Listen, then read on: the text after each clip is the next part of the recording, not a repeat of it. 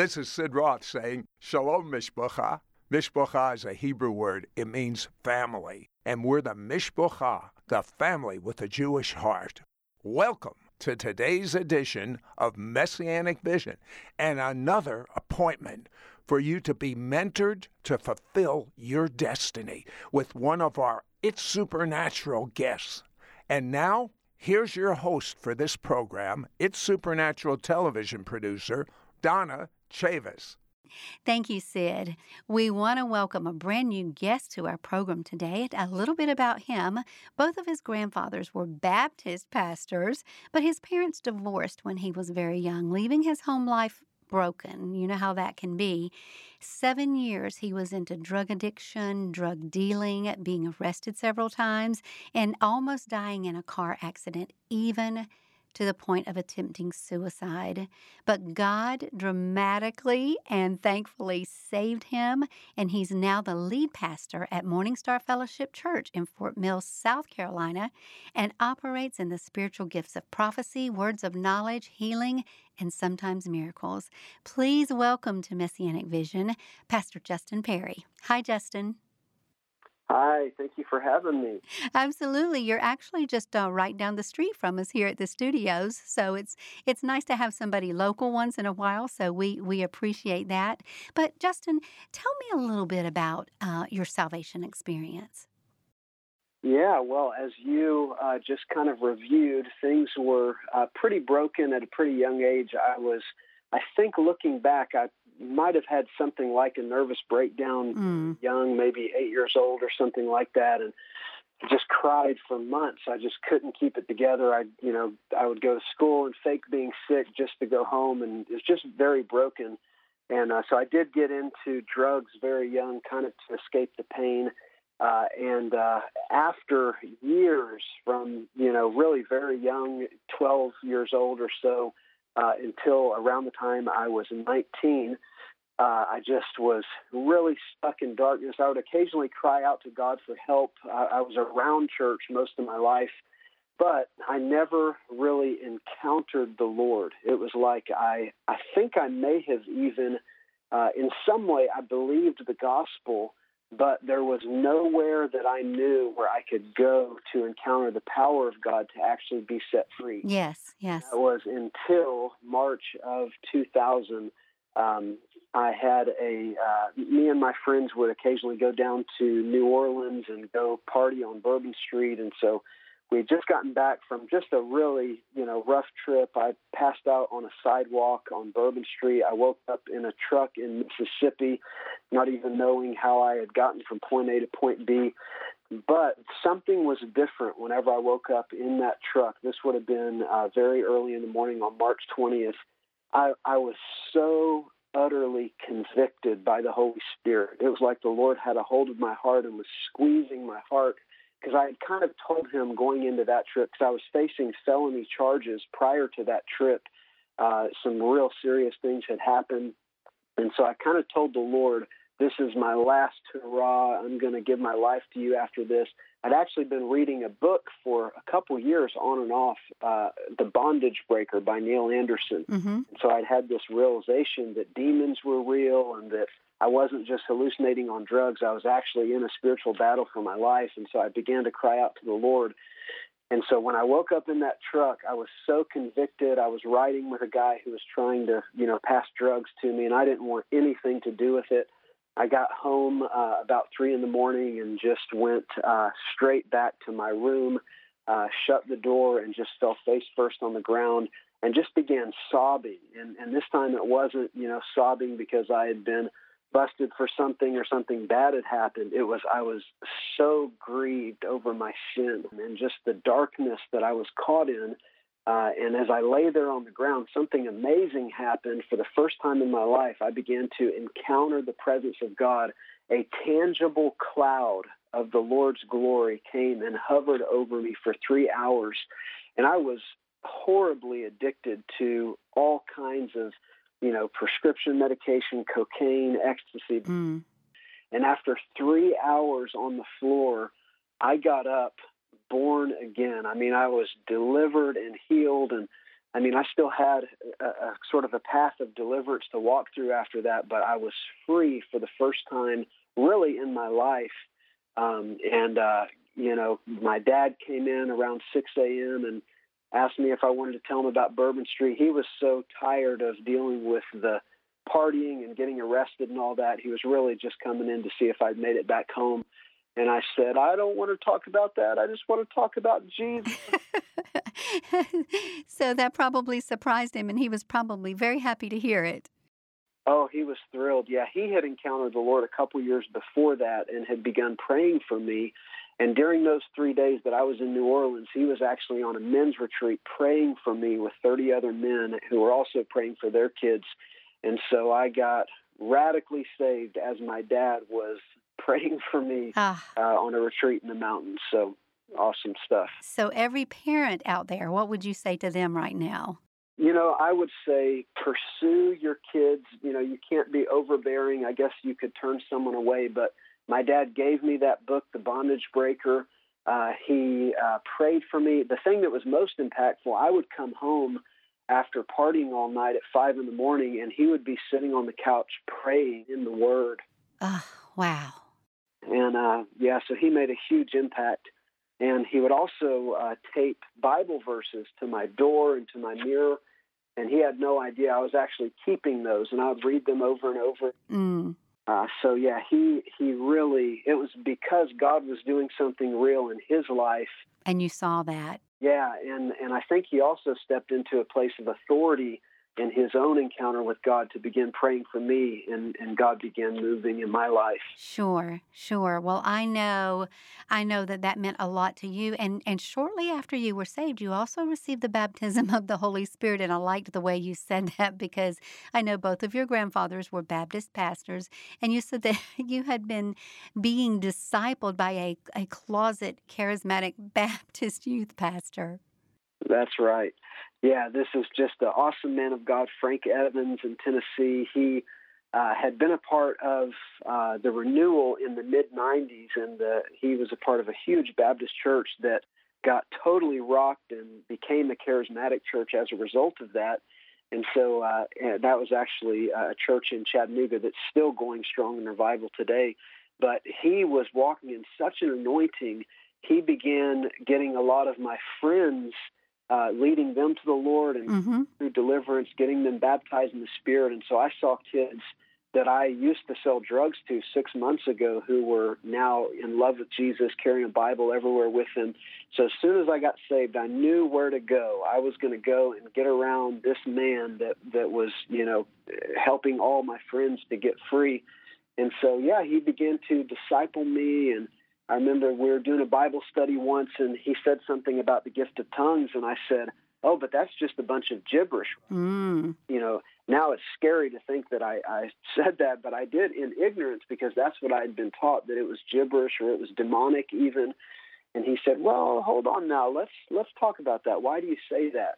And I told him, you know, well, that's what I was taught. And he gave me a copy of a book called The Beauty of Spiritual Language by Jack Hayford, which I'd recommend to anyone oh, yes. who's struggling over tongues or who, you know, has that Baptist family member who doesn't believe in tongues.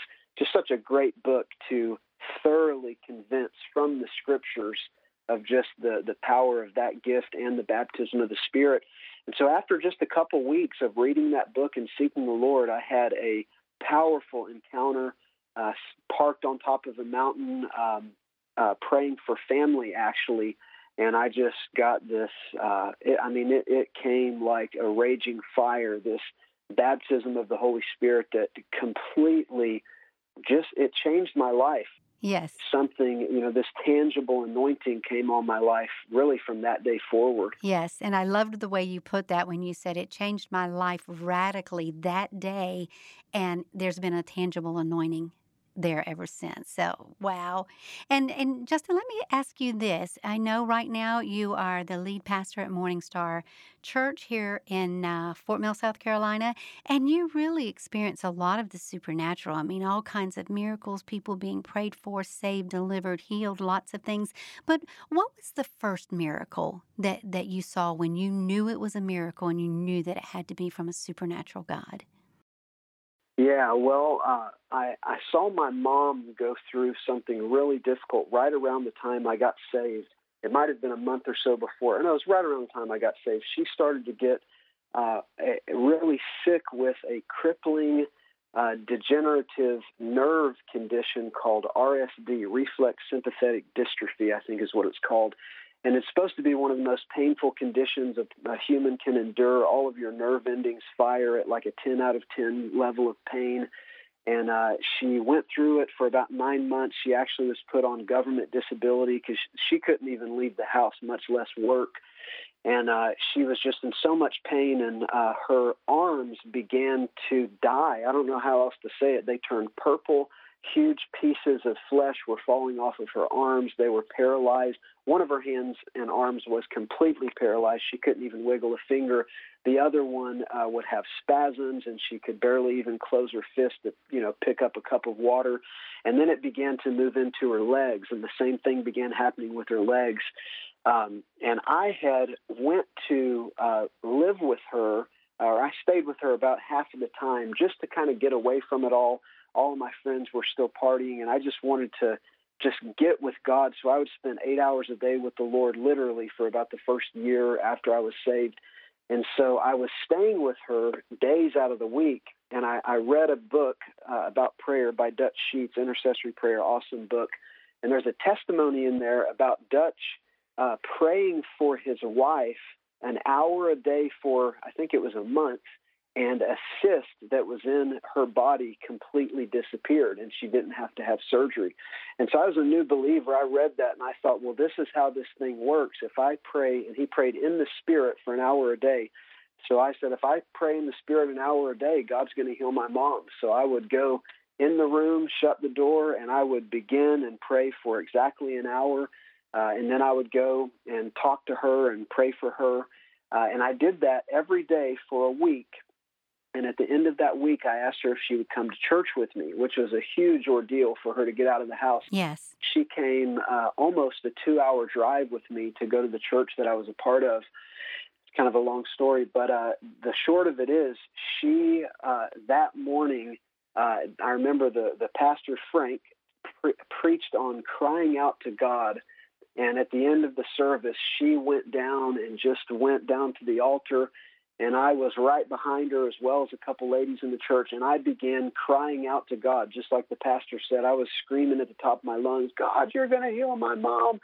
And I saw, uh, it was one of the first visions I remember seeing, and I knew that I'd seen a vision. I saw lightning strike from heaven. I saw lightning strike, and it was like the power of God just touched my mom. And so I opened my eyes, and I told her, you are healed. I'm I'm sure of it. You're going to be healed. And so uh, I left church that morning and went out to eat. And whenever I got back to my sister's house about two hours later, I walked in the door, and my mom was leaned up against the kitchen counter, wiggling the fingers on her paralyzed hand that she had not moved a finger for six months on that arm. And I said, Mom, what are you doing? And she said, I don't know. I can't move my fingers. And uh, within a week after that, less than a week after that, she was, I mean, miraculously restored. There was no scarring on her arms. I mean, I she was carrying in groceries from the car five days later after this. And that was twenty years ago almost, and she, you know, she's been working full-time ever since, more than full-time often. And so the Lord totally, you know, got her off of government disability and went straight back to living a completely normal life. It was an incredible miracle, and, and convinced me from that day forward, you know, the Lord still heals people yes. miraculously. Yes, yes. So a dramatic salvation, baptized in the Holy Spirit, and now actually seeing miracles. So you were you were getting quite an education in what it's like to live a supernatural life.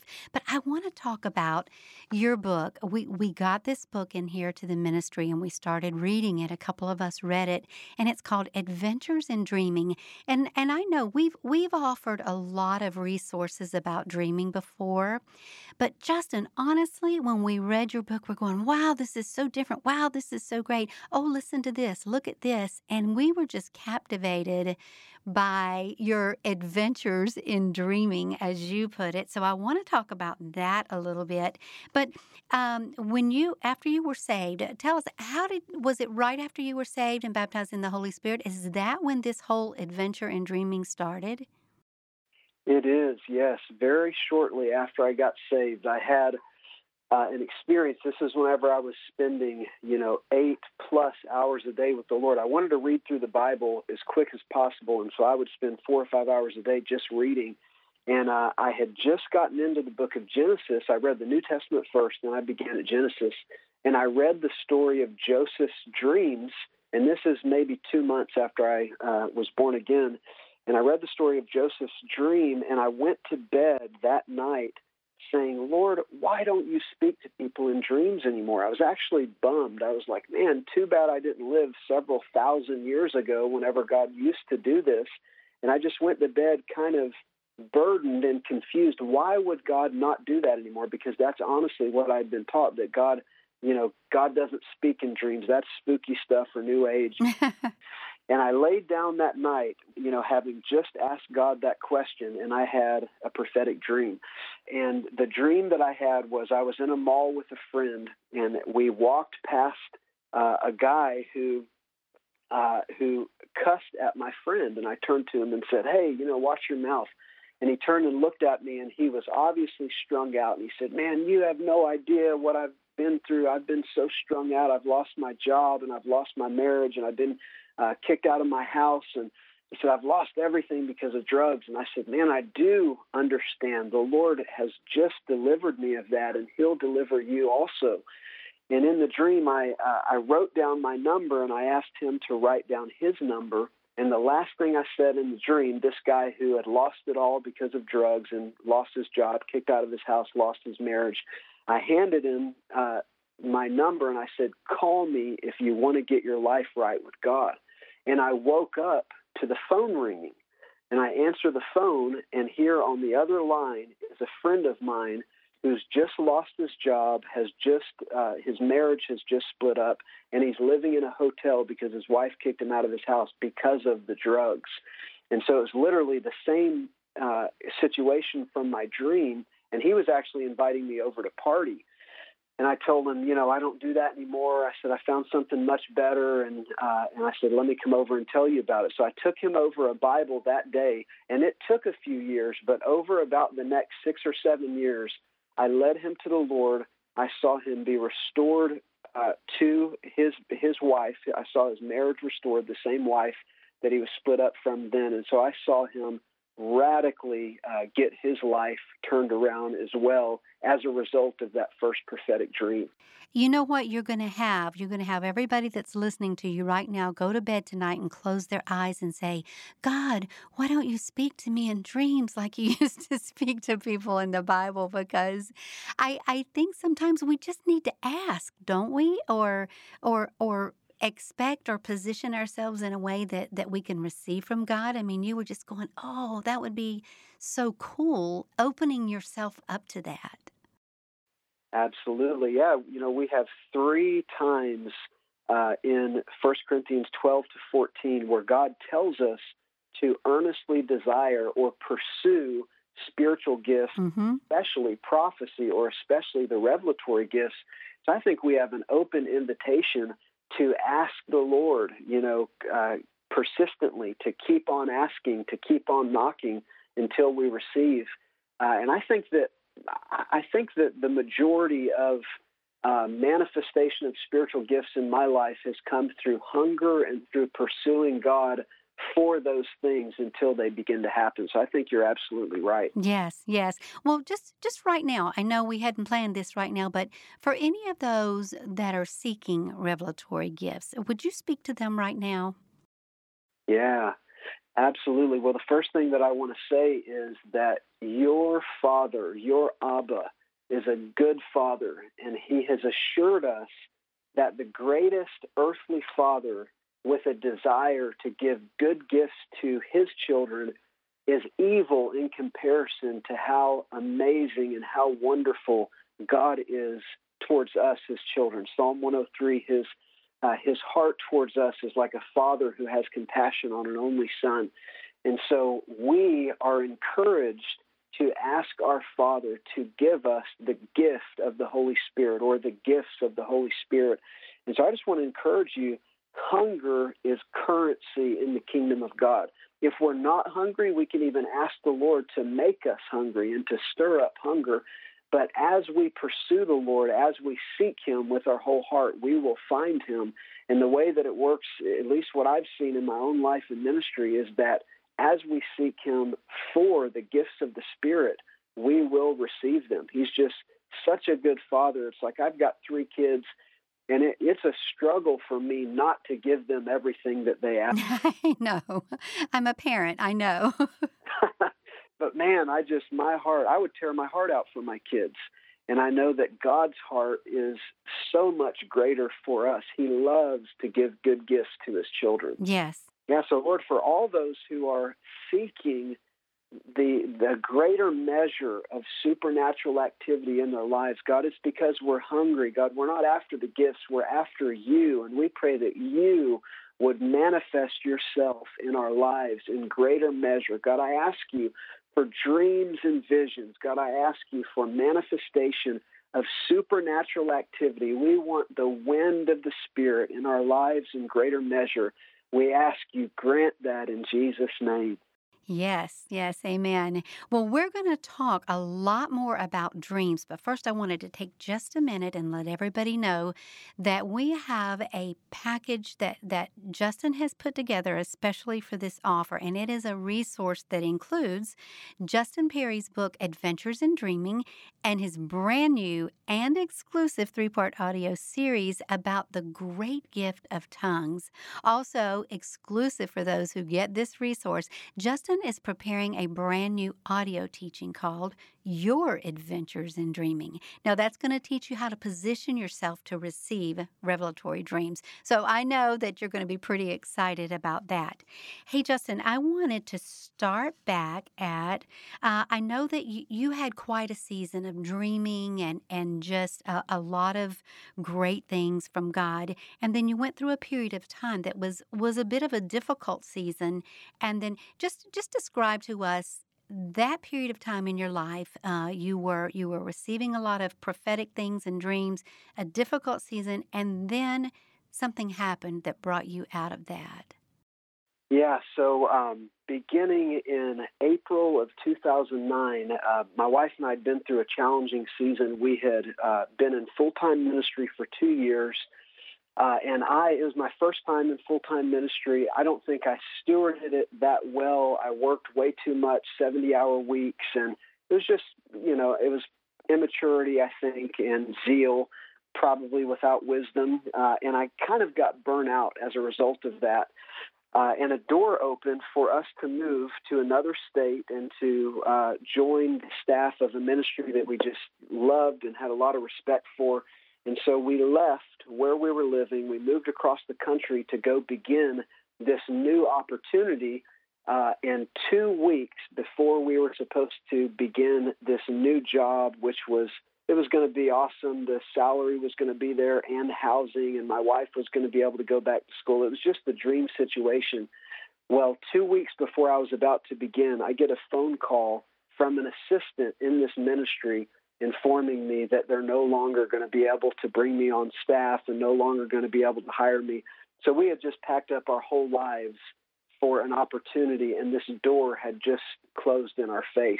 It was pretty uh, traumatic. We thought, God, You have tricked us. You know, what has just happened? And so uh, as I was pondering this, we went through, uh, you know, a season of wilderness, just trying to figure out what was our, our next step. And Uh, as I lay on the bed, one, uh, it was actually in the middle of the afternoon, I heard the Lord speak to me almost audibly, and He said, "You must understand the life cycle of a tree. There are seasons of life and there are seasons of death. In the seasons of death, the roots go down deeper, uh, and the bark, the protective layer of the tree, falls off, leaving the tree more vulnerable. But this season season also prepares the tree for the next season of radical growth. Now, I had no idea if that was ecologically correct. I had never heard of anything like that before. It turns out there are trees that do exactly that. They have a life cycle of of uh, growth and then a dormant season.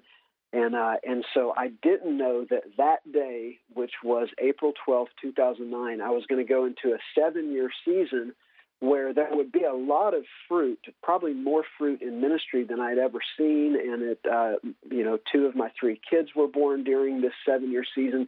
There was a lot of things happening that were great on the outside, but what changed was my prayer life, which had always been the greatest source of my Uh, personal encouragement and, you know, just the uh, life of deep intimacy with God and seasons of intense heavenly encounters, for the most part, that shut down for seven years. Oh. I was still in the Word. I was still praying, but it was like, you know, I had about, you know, it's not all about feelings, but feelings are important.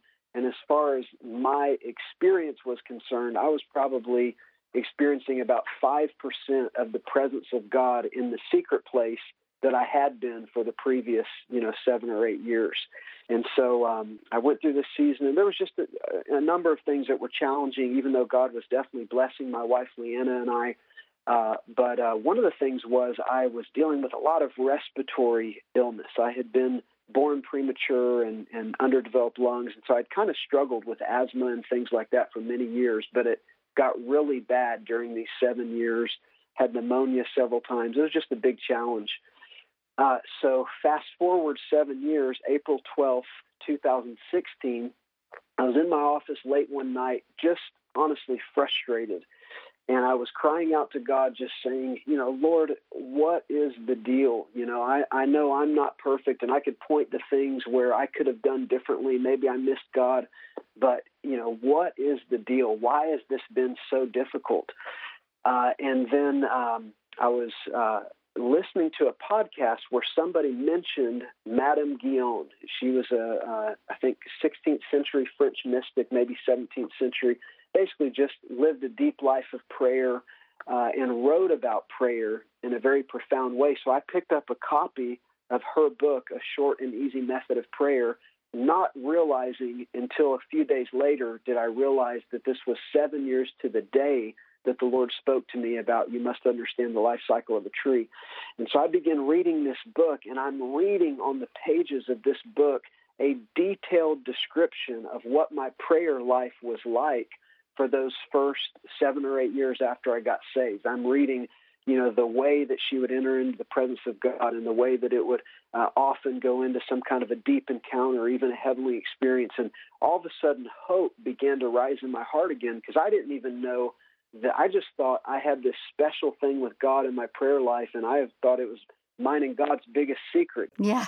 You know, nobody experiences what I experience in the secret place, but it turns out people have been encountering God like that for two thousand years. Hope began to come alive again. And I put the book down after about three chapters, and I turned my heart to the Lord. And as soon as I turned my heart to the Lord, I was caught up into an encounter. Um, I was caught up into this heavenly place, and uh, there was a man who was sort of waiting for me there that I don't know if he was an angel or if he was, you know, uh, if he was a, a saint in heaven. He kind of looked like a monk, and he led me down a corridor and kind of handed me off to another man who led me down another corridor. And he uh, announced me as he led me into this great, huge, grand room. It was almost like it was so big. It was almost like it was infinitely big. Uh, and there, about thirty feet in front of me, uh, was Jesus. And he was on his knees with his hands on his thighs, and he was in travailing intercession. And so I just had this understanding that the Lord had just invited me into his prayer room, and it was also his throne room. Uh, his throne was, you know, a ways back behind him. And so he motioned for me to come over and join him. And so I got down on my knees and began to pray with him and just began to pray through Uh, things regarding the nations, and then things regarding my personal life, and then things regarding Morningstar, and just all of these, uh, you know, uh, probably twenty, thirty different things where I was praying with the Lord, but also getting revelation, because as I was praying, I was having understanding of what His heart was for each of these situations. Uh, and it, it was just the most magnificent encounter imaginable. I came out of it about two and a half, three hours later. What I forgot to mention was is, is that leading up to this day, which it began April twelfth, and it went until April uh, two thousand sixteen, uh, I had been really sick. I had uh, probably had pneumonia, um, and I had, you know, it was just really bad. I'll spare you the gory details. But whenever I woke up or came out of this encounter, I wasn't asleep, but I was in a trance-like experience, which is a biblical encounter, although, you know, New Agers use that language as well. The Bible had it first, so they can't have that. That's right. Encounter. That's right. So I came out of this uh, trance-like experience, and the first thing that I noticed whenever I took a breath is that my lungs didn't hurt anymore, hmm. and that I could take a breath without coughing. And I was completely healed of that pneumonia or severe bronchitis or whatever it was. And I remember it was like two in the morning, but I came out of it and I thought, I will never be able to go to sleep. I was so supercharged with the presence of God. I felt like, you know, almost like I had caught up on what I'd been missing out on for the previous seven years. Uh, and it, it kicked off a season from April of, of sixteen until March of two thousand seventeen, where these kind of encounters began happening very regularly. There's a lot of things I could say about that season, but uh, it was such a radical shift. And, and the one thing I could say is different in my life since that night in April two thousand sixteen is I really feel like I have my prayer life back. Yes. Yeah. You know, God meets with me in the secret place again, and that's, you know, about the greatest gift I could imagine the Lord giving back to me. So you were caught up into this heavenly encounter. You'd, you'd been sick, you said, a lot over your life because of some respiratory issues, but at this point, you were very sick. You were extremely sick.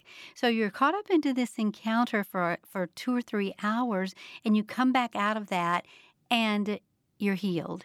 Yeah. Wow. that that is amazing. And I, I know in just in reading your book and talking to you that during this time when you come back, you had just committed yourself to praying hours a day. You know, I told everybody that you've prepared a, a a package for them, an audio series called The Great Gift of Tongues, but you had committed yourself to praying for four hours at a time in the Spirit, in tongues, and that was such an impact on your ministry. And during all this time is when you started uh, just dreaming and dreaming and dreaming more than ever, and even uh, had the inspiration to write this book. I was a second-year student in Morningstar's Bible School, and one of our teachers said that they once prayed in the Spirit four hours Uh, and something unlocked in the prophetic for them that they'd walked in ever since for like ten years. Yes. Someone I had a great deal of respect for. And so I thought, man, if this guy did it one time, I'm going to start doing it all the time. And so I would, uh, at least once a month on my day off, I would, uh, you know, hide the clocks. I would unplug the phone. It's back when there were dinosaurs and phones that plugged into the wall in every house. And so I would just go for it, you know, four hours in tongues, and I'd have a cup of water there, maybe a cup of coffee, and I'd just begin to pray in the Spirit, and I'd press through and, you know, think, man, I'm probably halfway there, and then I'd take a peek at one of the clocks, and I'm like thirty-two minutes in. Oh, how am I going to do this? And so uh, even though the actual uh, experience of tongues for four hours wasn't always glorious, sometimes it was. Sometimes, you know, some of the most dramatic Uh, encounters with God I've ever had were during those times, but sometimes it was pretty dry, but the fruit that, that came out of it for years afterwards, and ever since that time, I've made a practice of, um, and, and more so this year than, than probably ever since the mid two thousands, but for years I've had a practice of uh, of just spending time praying in the Spirit, you know, yes. the Holy Spirit. Yes. Uh, speak those mysteries within us. Yes. So, uh, yeah, that was a very fruitful uh, practice.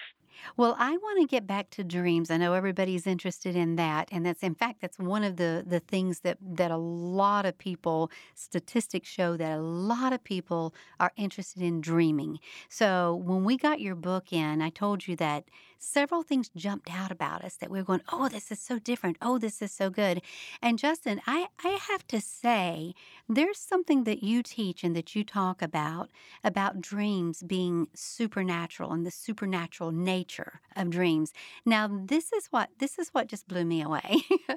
You were saying that we may be having a dream. Okay, we're asleep at night and we're having this dream and we're dreaming that we're doing something or involved in something.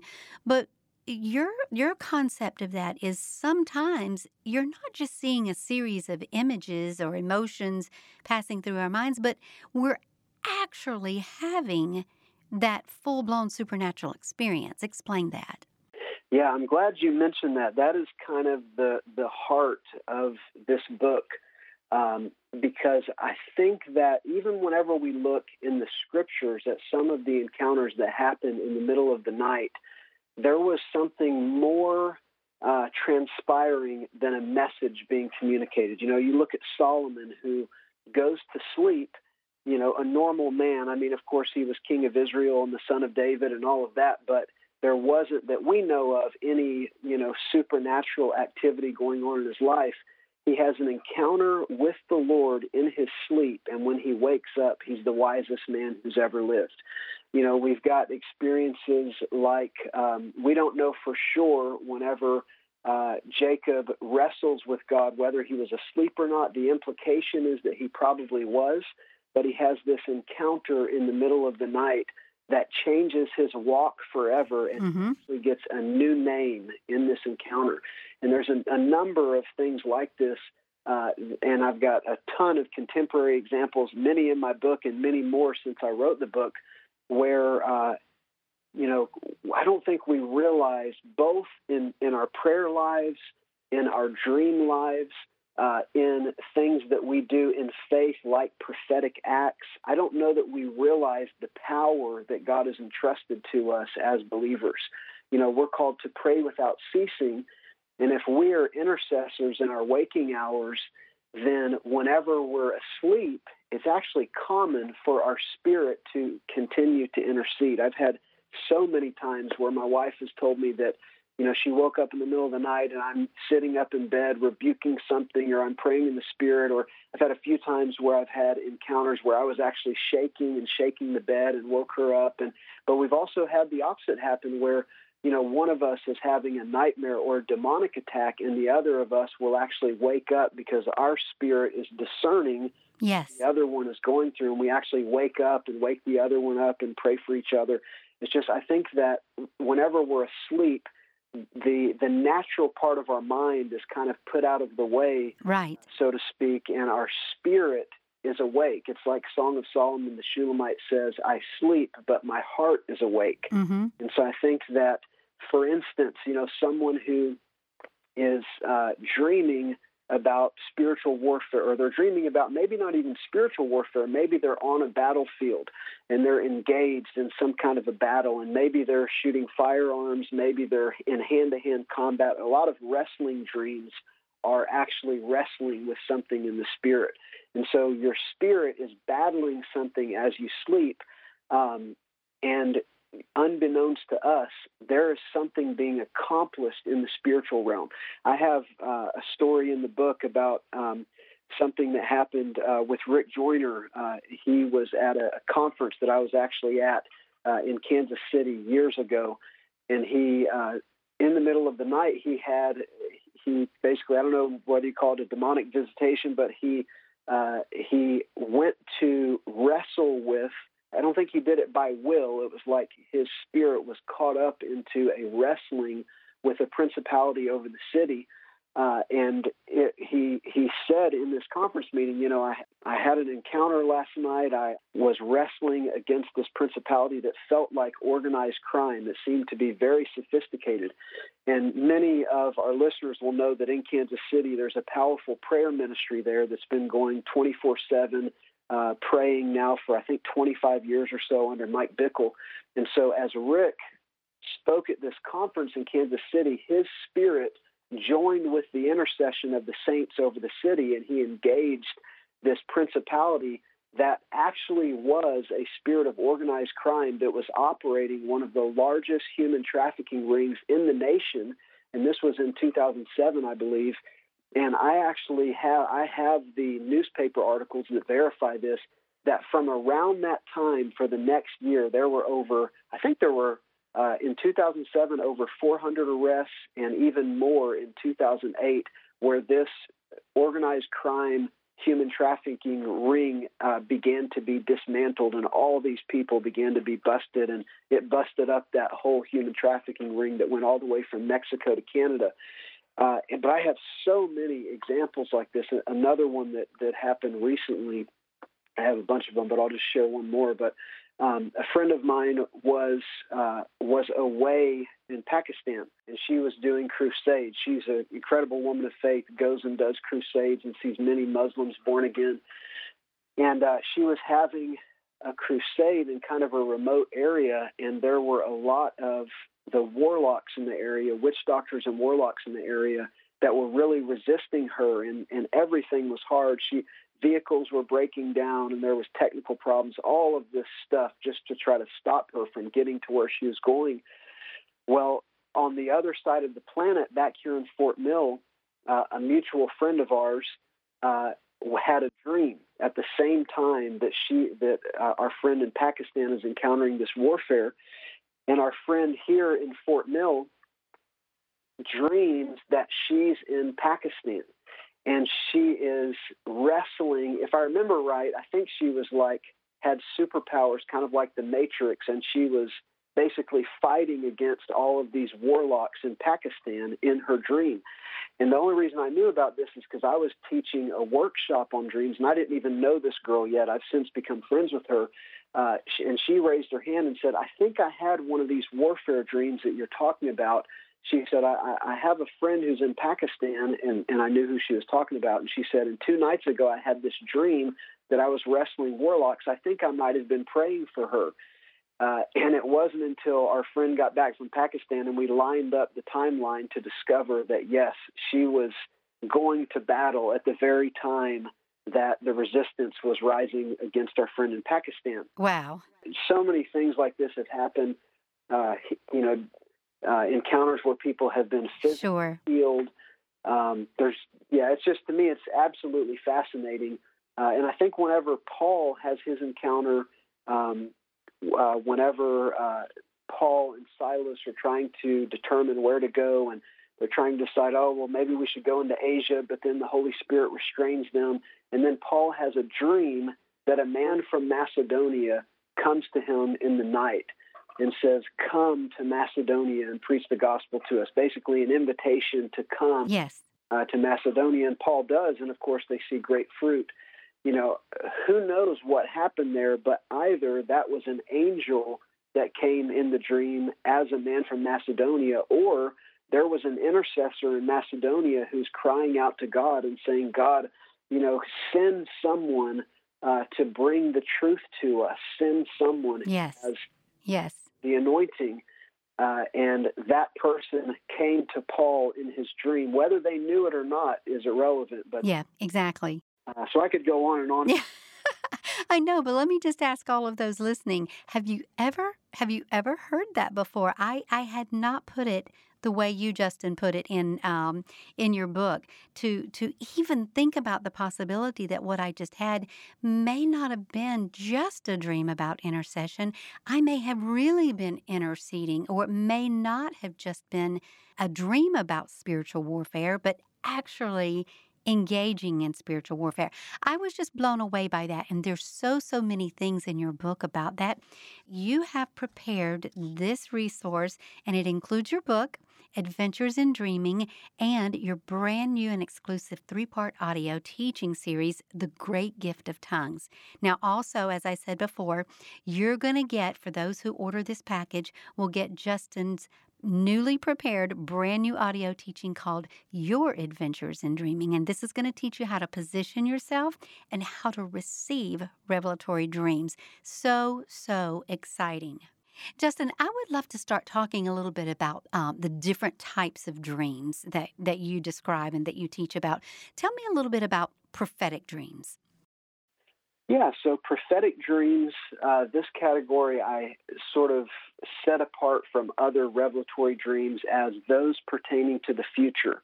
Uh, there's many of these in the Bible, of course, Pharaoh's dreams, Nebuchadnezzar's dream, uh, uh, Joseph, the you know natural father of Jesus, or however you want to call him. You know, he had several dreams letting him know what was coming, so he knew how to maneuver in order to preserve Jesus' life.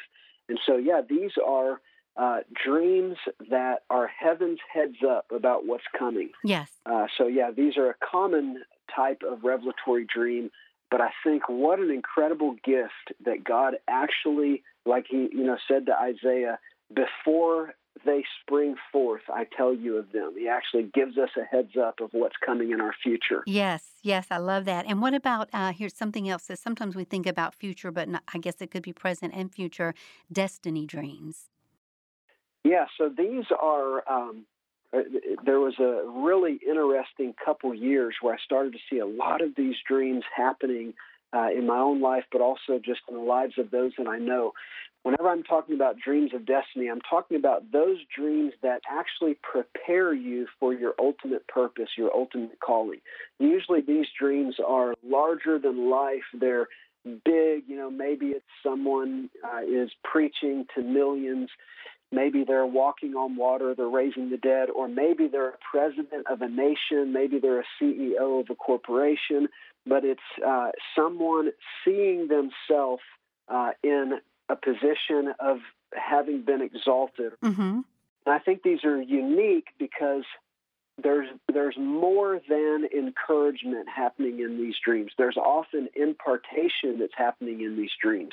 You know, I, I've been a part of several chaplaincy courses uh, with a couple different organizations, and one of the things that uh, they do in chaplaincy training is they do a lot of role playing, and they do that in order to prepare you for a real-life situation. So you talk through debriefing someone after an active shooter situation because it can be so overwhelming to be in a real-life situation like that that if you've done it in role play, you're more prepared to do it for real.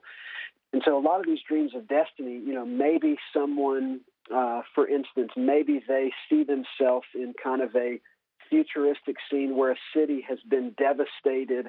Uh, and they're walking through the streets, and they're walking in the anointing, and they're healing the sick, and they're multiplying food. And so they're they're seeing themselves uh, in a, a situation that they might never actually be in, that very devastated city with all of the answers. But they have now, in a very real way, their spirit has been trained to actually be in a chaotic situation like that. Uh, and still be at peace and still be able to operate in the anointing, even though their surroundings are devastated. Which would reveal something probably about their destiny or what, what God was preparing them for. Absolutely. Yeah, it, giving them a vision for being the answer in a time of crisis uh, or having the answers in a time of crisis. And I think the same is true uh, with gifts of the Spirit. People who, you know, if we ask, we will receive. If we seek, we will find. If we knock, the door will be open to us. So uh, it, healing is a really easy example to use, and I've seen this happen so many times. Uh, whenever someone really begins to pursue healing, it's it's a guarantee that if you are with a pure heart, you know, you're pursuing healing, you're going to see more healing happen in your life. But what ends up happening also is is people begin to often dream about healing. And so now they're dreaming that they just laid hands on someone who had stage four cancer and was just healed in yes. their eyes.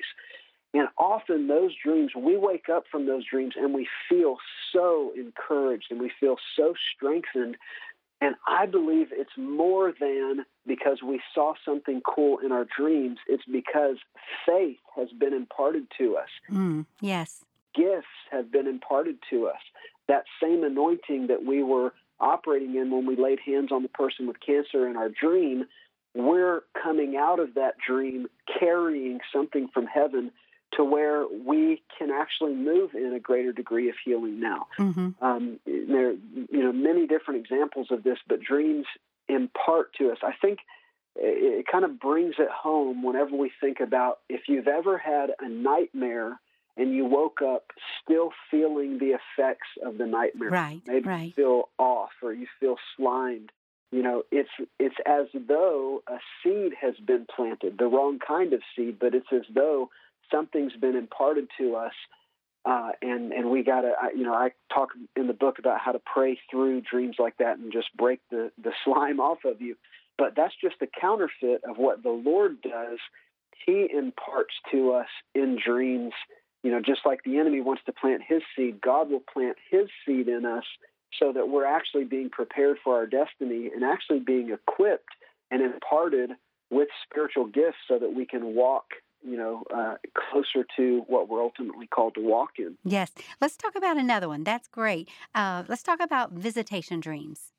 Yeah, visitation dreams. These are another one that you see all throughout Scripture, visitations of the Lord, visitations of angels, uh, even visitation of people in a couple places. And angels are very involved in the prophetic because angels are messengers. And if you look at the lives of those like Daniel and Ezekiel and Zechariah, those who walked in a high level of the seer gifts, they're interacting with angels regularly, angels that are interpreting the revelation, angels. I've prayed many times, Lord, give me an angel like the one that walked with Zechariah, because there's a couple times his angel would either wake him up out of a dead sleep or would nudge him and say, hey, look, or you're going to miss this. And the angel would actually call his attention uh, to some, you know, revelation that God wanted to give to him. So I think many times when we have a prophetic dream or a revelatory dream, it's because a messenger has brought that to us. That's why we had the dream. In the same way, that nightmare was because there was a demonic attack. A demonic messenger brought something to us. Well, a revelatory dream often is because a messenger angel has visited us, whether one of the characters in our dream was that angel or whether it's just that the angel brought us a message and we perceived it as a dream. Yes. Yeah, there's many many examples of that. Um, the one that's uh, the more unique and maybe controversial is the idea that people can even uh, appear in someone else's dream. And I talked about the man from Macedonia who came to Paul. Um, I've had several experiences like this as well. Uh, the short version of one of uh, the times that this happened was the Lord had been speaking to me to give something up uh, that I just thought, Lord, why would you be asking me to give that up? Every You know, everybody I know does that. You know, it's I don't think it's a sin issue, but the Lord was asking me to give it up. Uh, and I was walking in disobedience. One reason is because I talked to several people that I respected and friends and said, hey, I think God's asking me to give this up. And they said, oh, that you're probably just being religious. You know, that I don't think God would, would ask anybody to do that. And so since I was missing God, and since even those who were who had access to me were also missing it, the Lord allowed a man, an African man with a very, he had a thunderous voice like Moses in my dream. And uh, I, in, in my dream, I was at a crossroads, and this man handed me an old journal of mine that was filled with testimonies of miracles and heavenly encounters and amazing things. And he handed this to me, and he said to me, what was it like to live like this? And as soon as I touched the journal, I knew exactly what he meant. Oh, it was amazing, you know, all of these amazing encounters with God.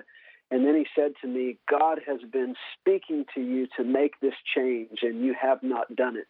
And then he vanished, and then I woke up. Implication being, you know, because I'd been walking in disobedience, I'd been missing out on a lot of what God had wanted to do. Right. And so I right. immediately woke up and made the change. Uh, but as I sought the Lord, you know, what was that? Was that an angel?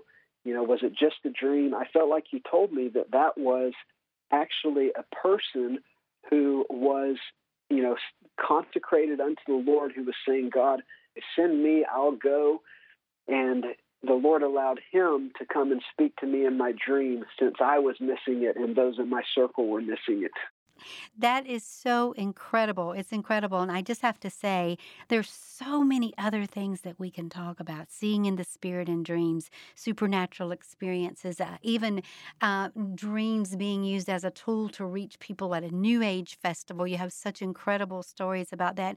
Dream interpretation being used for evangelism. There's so, so, so much material here that, of course, we cannot cover it all here. But I wanted to talk before we have to go here in a few minutes, just a little bit about the the great gift of tongues that you're preparing to go along with this package. And and I was asking you, okay, so how does the great gift of tongues and the supernatural nature of dreams, how does that connect? Yeah, I I think there's an undeniable connection between the gift of tongues and the revelatory gifts.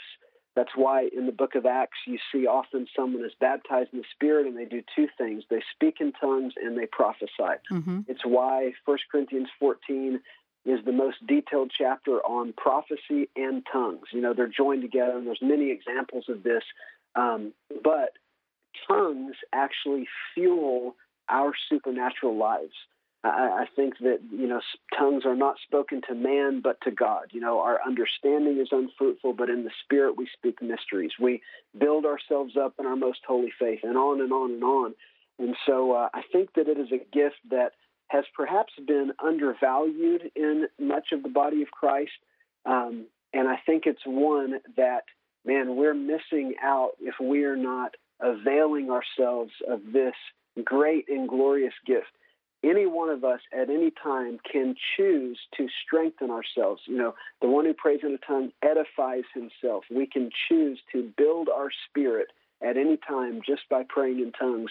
And so this is definitely a, a message I want to get out there because it's made a huge impact in my life.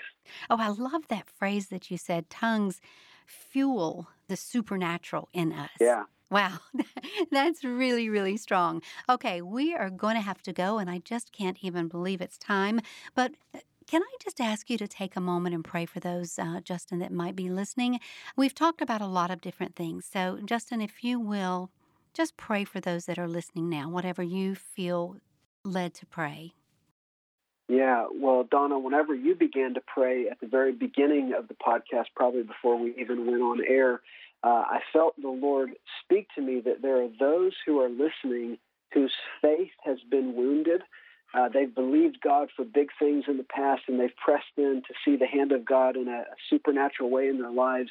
And whether because of disappointment or disillusionment, uh, you know, life can be difficult. You know, be of good cheer. I've overcome the world. And so I want to pray especially for those uh, who have had their faith wounded and who have Uh, walked through times whenever they felt like God was really near and God was really moving, uh, but they've also walked through a difficult season that has caused them to draw back from believing God big like they used to. I also want to pray for any of those who are just hungry, who are asking God uh, to show up in a powerful way, who are hungry for more. And so, Father, thank you, God, for this incredible privilege to speak to your people and minister to your people. Lord, we we don't stand a chance of making an impact on this world unless you move through our lives. We say, God, we are desperately hungry. We are seeking your face, God, in any place where our hearts have grown cold, any place where our hearts have been wounded. Lord, would you restore our faith? Would you heal our faith? God, would you awaken a radical, fiery pursuit again like never before in our lives? Would you stir hunger? Would you stir faith? God, would you awaken in us a pursuit after you uh, unlike anything we've ever known?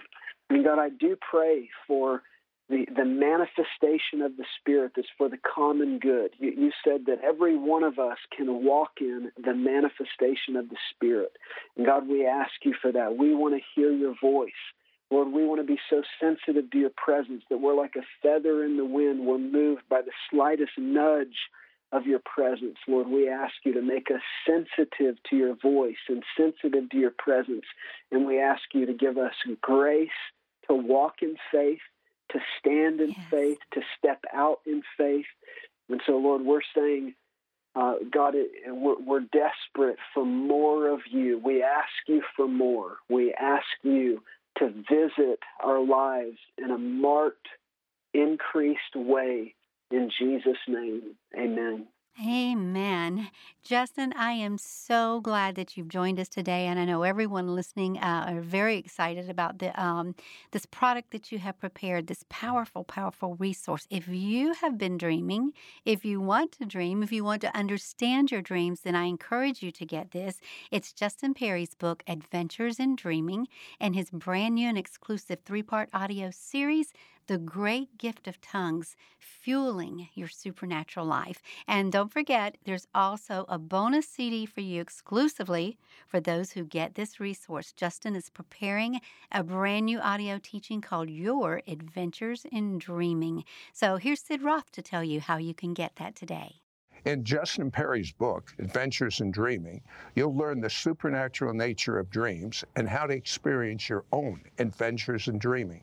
Plus, you'll get the booklet by Madame Guyon, Experiencing God Through Prayer, and a brand new and exclusive audio teaching by Justin Perry and myself, Keys to Heavenly Encounters, all for an investment of only thirty-five U S dollars. You can't get this package anywhere else, so be sure to order yours today. To order, call one eight hundred, four four seven, two six nine seven. That's one eight hundred, four four seven, two six nine seven. Or go to our website at sid roth dot org. That's S-I-D-R-O-T-H dot O-R-G. Be sure to ask for offer number ninety-six fifty-seven. Once again, that's offer number ninety-six fifty-seven.